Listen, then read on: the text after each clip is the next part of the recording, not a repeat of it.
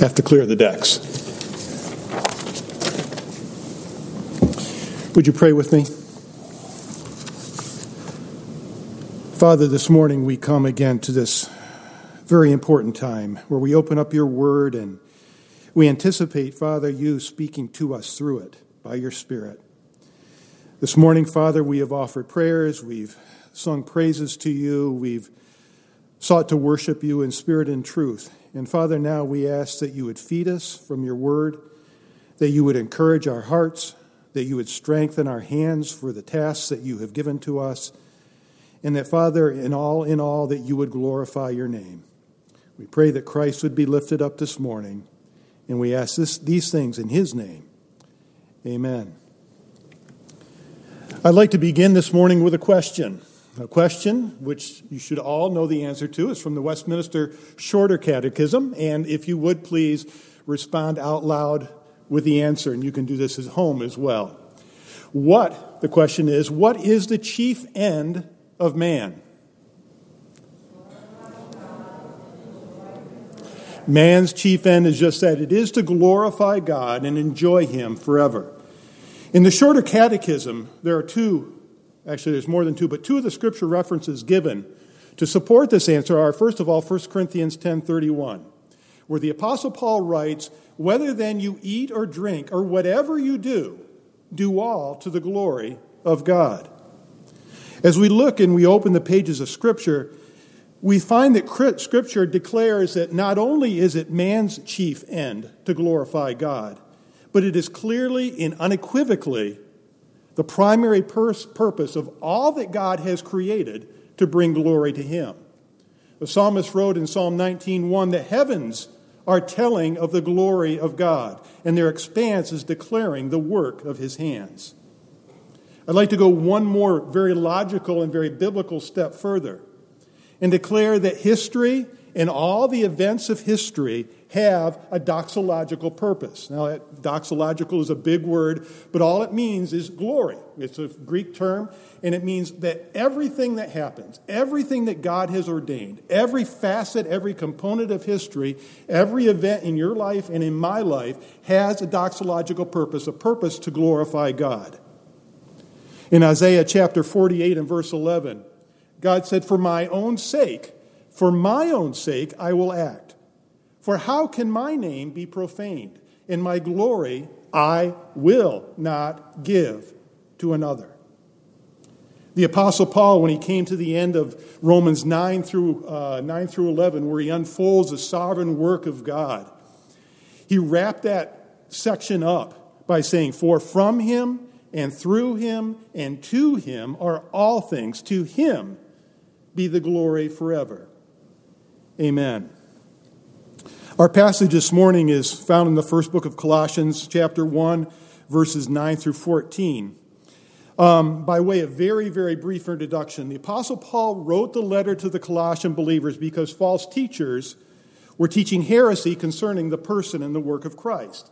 Now, it's not our purpose this morning to go into the specifics of that false teaching, but in summary, this false teaching that was found in Colossae diminished the person of Christ made him less than who he truly is God come in flesh, God incarnate, and it also diminished the sufficiency of Christ's saving work.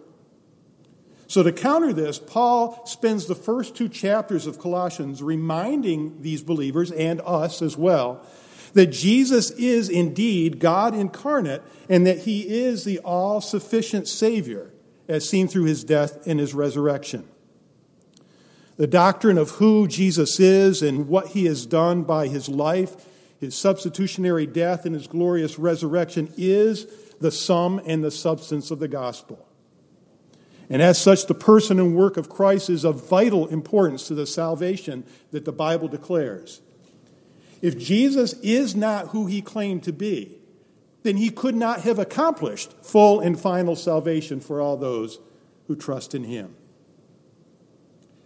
I'm going to propose this morning, even with that emphasis, that very justifiable emphasis that Paul gives, I'm going to propose to you this morning that Paul's primary purpose, even behind the purposes that we have already discussed, Paul's primary pur- purpose in writing this letter to the Colossians, and the ultimate reason that it has been preserved in Holy Scripture for us today, was not and is not for the sole reason of correcting doctrine, errors in doctrine. I want you to please understand that I am in no way diminishing the importance of sound doctrine, particularly concerning the person and work of Christ. Throughout the entirety of Scriptures, there are warnings given against false teachers. The pastoral epistles, in particular, stress the importance of teaching sound doctrine. Timothy was exhorted, teach sound doctrine. But what I'd like you to consider this morning is that Paul ultimately wrote this letter so that the Colossians and you and I today might not only know and believe the truth about the person and work of Christ, but ultimately that we who have been redeemed by Christ would live the truth about Christ to the glory of God. These two elements, truly believing the truth and living the truth, are inextricably connected. If you genuinely believe the truth, you will also live the truth. You may have heard the saying, you are what you eat. Can I also take that and adapt it somewhat and say you are what you believe? God saves sinners so that they might live transformed lives to his glory. We will get to Colossians, I'm getting there. But in Titus chapter 2, verses 11 to 14, Paul wrote, For the grace of God has appeared, bringing salvation to all men, instructing us to deny ungodliness and worldly desires, and to live sensibly, righteously, and godly in the present age, looking for the blessed hope and appearing of the glory of our great God and Savior, Jesus Christ who gave himself for us to redeem us from every lawless deed, catch that, and to purify for himself a people for his own possession, zealous for good deeds. Pastor Wes, and we know from experience, he's reminded us that that does not mean that Christians do not sin. But what it does mean is that those who truly place their faith in Christ will struggle, they will fight against sin, and they will grow in godly living. It is both the, the duty and the privilege of every person who has been saved by the grace of God to live doxologically. And what does that mean? Very simply, to declare the glory of God by believing, declaring, and living the truth about God, sin, salvation, and sanctification in everyday life. I'm going to ask you, and this is the reason why I came to this passage. I know that some of you have heard me teach this passage last summer in Sunday school, adult Sunday school. But when Wes asked me to preach, this is the first passage that came to my mind, and, and I'll tell you why. And I'd like you to consider this as well. Do we, at this present time, do we not have a very unique opportunity to declare the glory of God? in our society, in our culture? Do we not have a unique and great opportunity to glorify God by being salt in light in an increasingly dark world? A time when the seared consciences of men and the rejection of God ordained authority is very evident in every part of society. A time when fear is great and is growing, and it seems that hopelessness and helplessness is increasing? Is not this a time when the light of the gospel, heard in word and seen through the transformed lives of believers, is this not a time when that is critically needed? As we draw our attention to the first chapter of the book of Colossians, in verses 3 through 8, Paul gave thanks to God for this group of believers. In summary, Epaphras, who had founded the church in Colossae, Paul was not the founder of this church. Epaphras told Paul of the, this group of believers' love for the Lord Jesus and the evidence of spiritual life that was verified by the spiritual fruit that was seen in their lives. So here was a church, here was a group of people that were evidently grounded in the saving grace of God and were growing in the saving grace of God. When we come to verses 9 through 14, after giving thanks, the Apostle Paul turns from prayer to praise. And let's just read through this one more time before I ask my next question. Paul in verse 9 says, For this reason also, referring back to verses 3 through 8, for this reason also, since the day we heard of it, we have not ceased to pray for you and to ask that you may be filled with the knowledge of his will in all spiritual wisdom and understanding, so that you may walk in a manner worthy of the Lord, to please him in all respects, bearing fruit in every good work and increasing in the knowledge of God, strengthened with all power according to his glorious might, for the attaining of all steadfastness and patience joyously giving thanks to the Father who has qualified us to share in the inheritance of the saints in light. For he delivered us from the domain of darkness and transferred us to the kingdom of his beloved Son, in whom we have redemption, the forgiveness of sins. Paul's prayer request is what? Well, we would very likely look at verse 9 and say that Paul prays, prays that the, that the Colossians might be filled with a knowledge of God's will and of, excuse me, God's will in all spiritual wisdom and understanding. But I'd like us to go one step beyond that into verse 10 and ask the question why does Paul pray this prayer? What is the reason for this request? And he says, so that you might walk. There's a Greek infinitive at the beginning of this sentence, and it's an infinitive of purpose, grammarians tell us. And it points us to the reason for which Paul prayed, verse 9. So that you will walk, that you may walk in a manner worthy of the Lord. Very, very simply, Paul prays that Colossian believers would know God's will in all spiritual wisdom and understanding so that they might walk, and that's just another way of saying live it has to do with just what we do on an everyday basis, just our going about and doing the stuff that each one of us have to do every day. That we might live, we might walk in a way that is worthy of the Lord. So, going back to my premise, Paul is praying that the Colossian believers and you and I might live doxologically. Now, what does that look like? I mean, it's one thing to pray that, okay? I pray that you might live to the glory of God. I, might, I pray that you might walk in a way that is worthy of the Lord. But what does that look like? Well, Paul gives us some very clear instructions here. In verse 9, we see the first. And it is to walk worthy, a believer must know the will of God. That was Paul's prayer, right? I pray that you might be filled with a knowledge of his will in all spiritual wisdom and understanding. If we are going to walk worthy of our Lord, if we are going to walk, walk worthy, to quote Paul from Ephesians, to walk worthy of the calling with which we have been called, that is a calling to salvation, then we must know the will of God. The will of God is a frequent subject in Paul's letters, and most often it refers to the mind of God as revealed in Holy Scripture. Again, there is, a, there is a very clear link in Scripture between knowing the mind of God and living it out.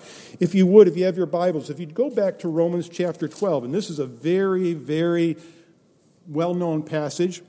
And this, in chapter 12, verses 1 and 2, this is at a transition point.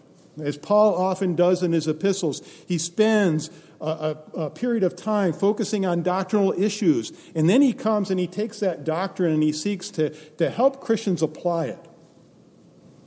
So he says in chapter 12, verse 1 I urge you, therefore, brethren, by the mercies of God, and those mercies of God is what Paul has unfolded in the first 11 chapters. I urge you, therefore, brethren, by the mercies of God, to present your bodies a living and holy sacrifice acceptable to God, which is your spiritual service of worship. Now, catch the second verse. And do not be conformed to this world, but be transformed by the renewing of your mind, that you may prove what the will of God is, that which is good and acceptable and perfect. If we go over to Ephesians chapter 5,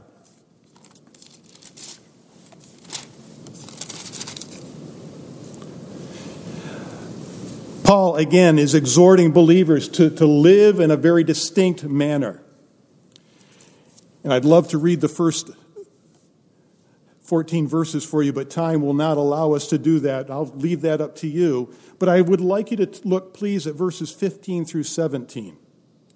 Paul says, therefore, again, referring back to what he's just, uh, just said in the first 14 verses, therefore be careful how you walk, same word as we had in Colossians, not as unwise men, but as wise, making the most of your time because the days are evil.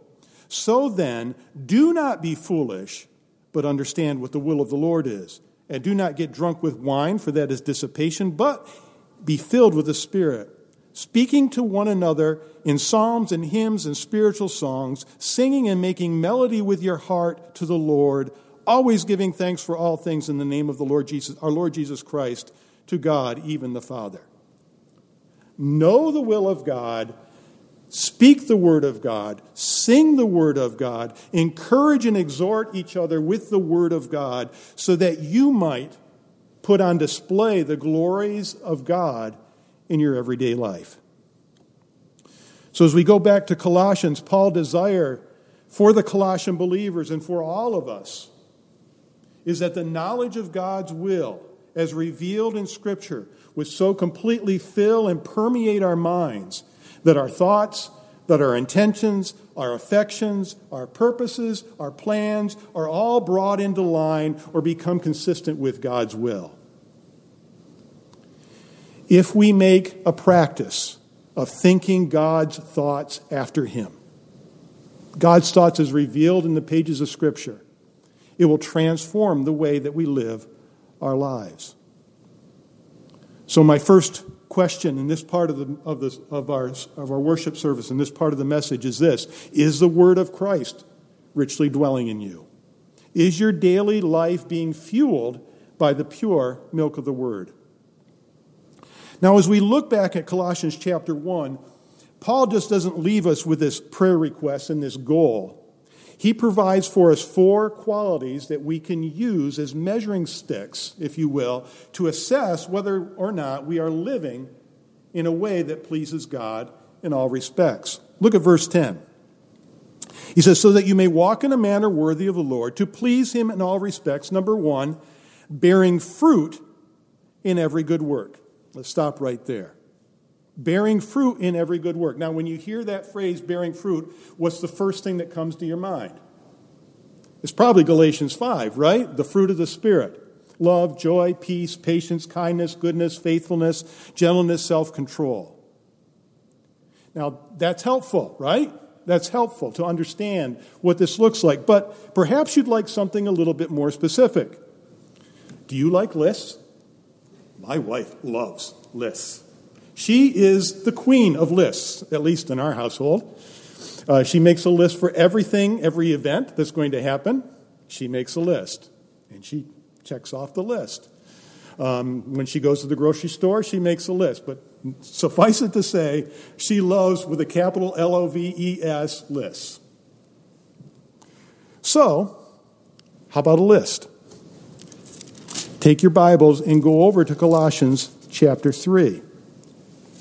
Colossians chapter 3 and the beginning of chapter 4 are filled with everyday opportunities to bear fruit, to put into action the fruit of the Spirit, and to walk in a manner worthy of the Lord.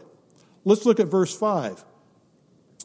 Paul says, Therefore, consider, again, I'll leave you to, to catch up with the therefore in the first part of that chapter. Therefore, consider the members of your earthly body as dead to immorality, impurity, passion, evil desire, and greed, which amounts to idolatry. For it is on these things, on account of these things, that the wrath of God will come. The first thing that we can do is to put off the old self. The Puritans called this mortification. We are to put off the characteristics of our life before Christ. And if you go down to verse 12, there is another part of that because there's not only the putting off, but there is also the putting on. Look at verse 12. And so, as those who have been chosen of God, holy and beloved, put on a heart of compassion, kindness, humility, gentleness, and patience. bearing with one another and forgiving each other. Whoever has a complaint against anyone, just as the Lord forgave you, so also should you. And beyond all these things, put on love, which is the perfect bond of unity. And I'm going to leave you to read verses 15, 16, and 17. So there is a change of attitudes that is involved in walking or living in a manner worthy of the Lord. But a little more detail? Great. Let's go on. Verse 18. Wives, being subject to your own husbands. Verse 19. Husbands, loving your wives. And Paul adds that little phrase in, in Ephesians as Christ loves the church. So, husband and wife relationships, transformed husband and wife relationships, being fueled by the Word of God, being empowered by the Spirit of God. Verse 20 Children, being obedient to their parents in all things, for this is well pleasing to the Lord, the apostle writes. Verse 21 Fathers, not exasperating their children, that they might not lose heart. So, so parent child relationships Verse 22 Slaves, we would say today, we could apply that to employees. Employees in all things obey those who are masters on earth, not with external services, those who, are mere, who merely please men, but with sincerity of heart, fearing the Lord. Whatever you do, do your work heartily, as for the Lord rather than for men. And you can catch up on verse 24 and 25. So basically, employees serving those who employ them, not just outwardly to please them, but in the sincerity of their heart to please the Lord. Chapter 4, verse 1. Employees treating their employers, excuse me, in treating their employees with justice and fairness, keeping in mind, and he's speaking particularly here to believing employers, keeping in mind that they too have a master in heaven. Verse 2 being devoted to prayer, Verse 5, conducting them ourselves with wisdom toward outsiders, and he's speaking about those who are outside of Christ, making the most of the opportunity. I think we get the idea, right? It gives us a pretty darn good place to start. I think if we've got a, if we're focusing on these areas, that is, folks, that's going to spill over. So, how do we walk in a manner worthy of the Lord as we go back to the first chapter? by bearing fruit in every good work, and by putting that into practice in the specific ways that we've seen in Colossians chapter 3 and chapter 4.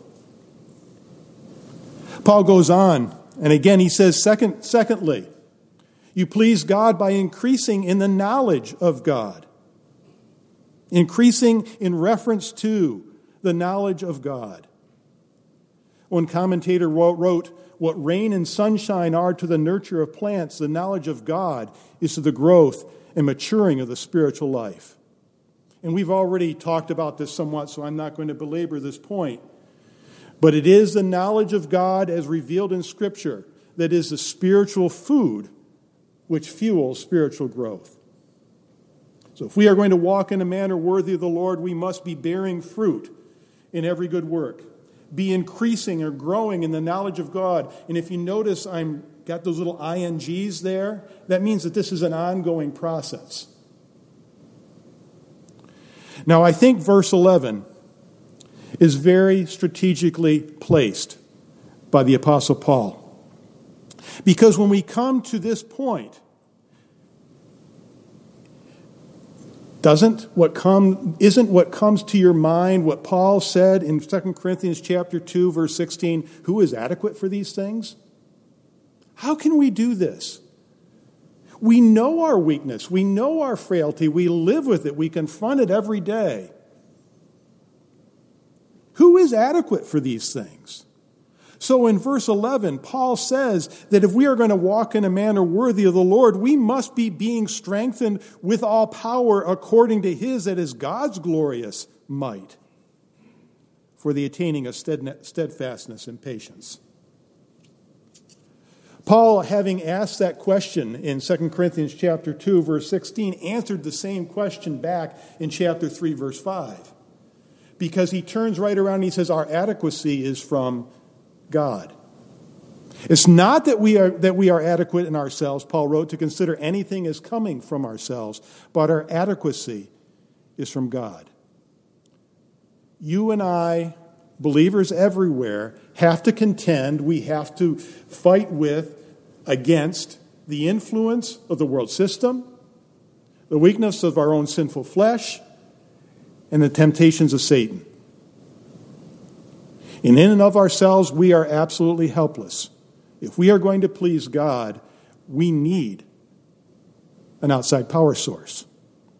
And Paul, here in verse 11, uses two Greek words which refer to power. The first one is dunamis or dunamao, and the second one is kratos.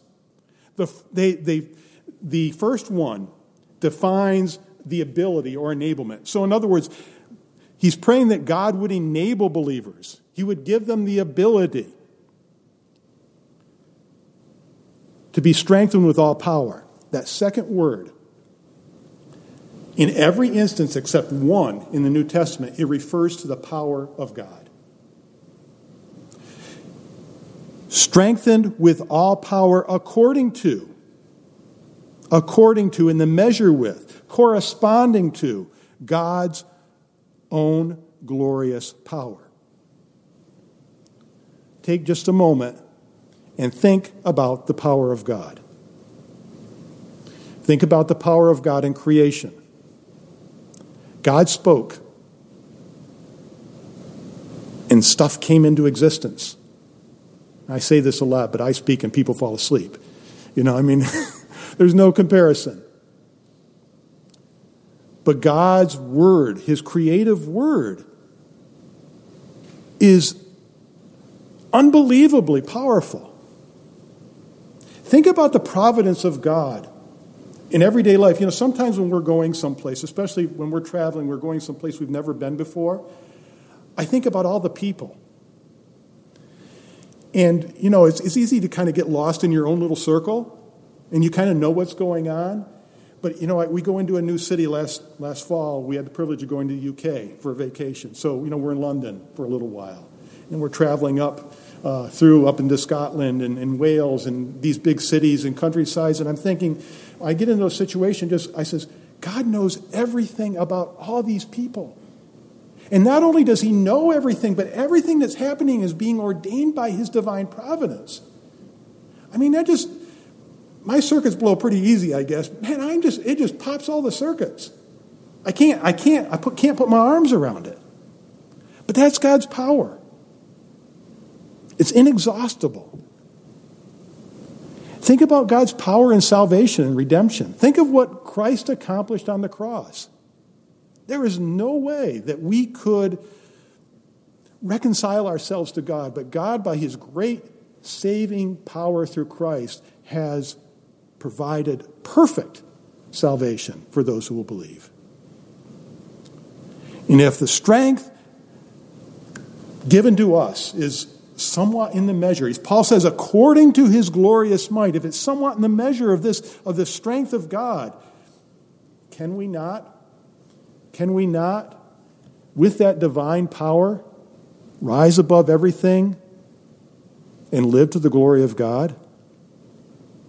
Paul goes on and gives us two purposes for this empowering us. He says, for the attaining of all steadfastness.